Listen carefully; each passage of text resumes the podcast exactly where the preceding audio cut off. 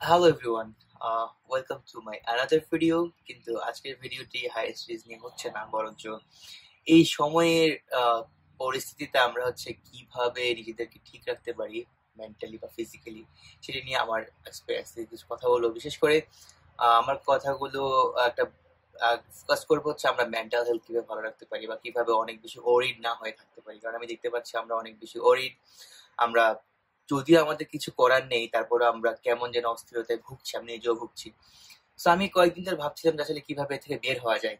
So এর চেয়ে বের হওয়ার সবচেয়ে ভালো উপায় হচ্ছে একটা একটা বই থেকে যে আমি রেফারেন্স দিই, বইটা হচ্ছে Stephen কোভের seven habit of highly effective people এই বইতে উনি সাতটা হ্যাবিটের কথা বলেছিলেন যারা হচ্ছে ইফেক্টিভ পিপল তাদের। সো একটা হ্যাবিট ছিল তার মধ্যে উনি বলেছেন আমাদের প্রত্যেকদিন যা ঘটে যায়, সেই জিনিসটিকে আমরা দুভাগে ভাগ করতে পারি। একটি হচ্ছে সার্কেল অফ কনসার্ন একটি circle of influence circle of concern হচ্ছে কি? যেগুলো আমাকে আপনাকে ওরিড করে, কিন্তু আসলে আমাদের কিছু করার নেই। যেমন করোনা সিচুয়েশন পুরো ওয়ার্ল্ড ফেস করছে। আমি, আপনি আসলে বাসায় বসে থেকে কিছু করতে পারব না।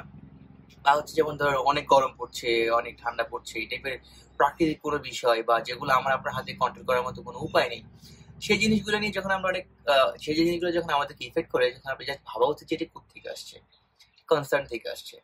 আসলে এখানে আপনার কিছু করার নেই stop worrying about this okay এখন আসেন circle of influence circle of influence হচ্ছে এমন সব বিষয়গুলো যেগুলো হচ্ছে আপনি নিজে কন্ট্রোল করতে পারেন। সে ফর এক্সাম্পল যদি আমি করোনার এক্সাম্পল এখন দিই সো আপনি আসলে গ্লোবাল প্যান্ডেমিক নিয়ে কিছু করতে পারবেন না। ট্রুলি স্পিকিং যদি আপনি ডক্টর হন বা আপনি আসলে ওই জায়গায় কোনো কিছু হন।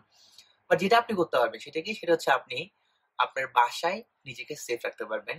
আপনি নিজের লাইক অ্যান্টিবডি ডেভেলপ করতে পারবেন, ভালো খাওয়া দাওয়া খেতে পারবেন, আপনার আত্মীয় স্বজনের সাথে যোগাযোগ মেনটেন করতে পারবেন, যে কোনো ভাবে হচ্ছে আপনি লাইক ভালো থাকার চেষ্টা করতে পারবেন। যেটা হচ্ছে আপনার ইনফ্লুয়েন্সের মধ্যে লাইক আপনি এটা করতে পারেন।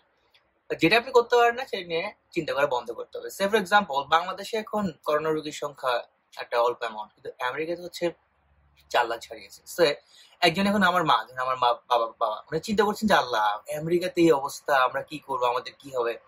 আমেরিকার এই অবস্থা হচ্ছে আপনার সার্কেল অফ কনসার্ন আপনি বাংলাদেশে কি তার চেয়ে ভালো আছে? সো আপনি প্রথম ওটা ভাবুন। সেকেন্ডলি হচ্ছে এখন এই থেকে বাঁচার জন্য আপনি কি করতে পারবেন? যা যা করার দরকার তা তা করেন। এটা হচ্ছে একটা লাইক একটা প্রসেস আর কি চিন্তা ভাবনা করার বা দুশ্চিন্তা থেকে বাঁচার।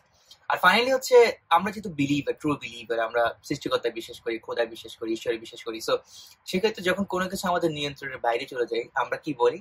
আল্লাহ ভরসা। তো আমি দেখি আসলে এই পজিশনে এই অবস্থায় আল্লাহ ভরসা একটা বিশাল ঈশ্বর। আপনি যদি আসলেই ওর একজন আছেন এটা বিশ্বাস করেন এবং তিনি রোগ শোক দিয়েছেন, তিনি উঠিয়ে নিয়ে যাবেন, এই বিশ্বাসটুকু করেন। আমি জানি যে মানুষ শান্তি পায়। আমরা আসলে ফাইনালি আমরা এই টাইপের একটা সাবমিশনে শান্তি পাই যেটা আমাদের হাতে কিছু করার নেই। সো এটা হচ্ছে ফাইনাল যে, আল্লাহর উপর ভরসা করুন।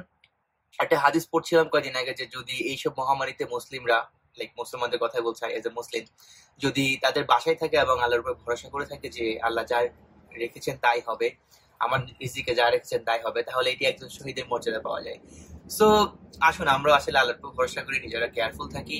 আর অনেক বেশি ওরিড হয়ে হাই প্রেশার বা লাইক আপনার ব্লাড সুগারকে অনেক বাড়িয়ে দিয়ে, নিজে আর একটা রোগ বাঁধিয়ে দেওয়াটা আসলে উচিত হবে না। বরঞ্চ সুস্থ থাকার চেষ্টা করুন, ভালো খাবার খান, বাসায় থাকুন, প্রার্থনা করুন যে যাদের মতো।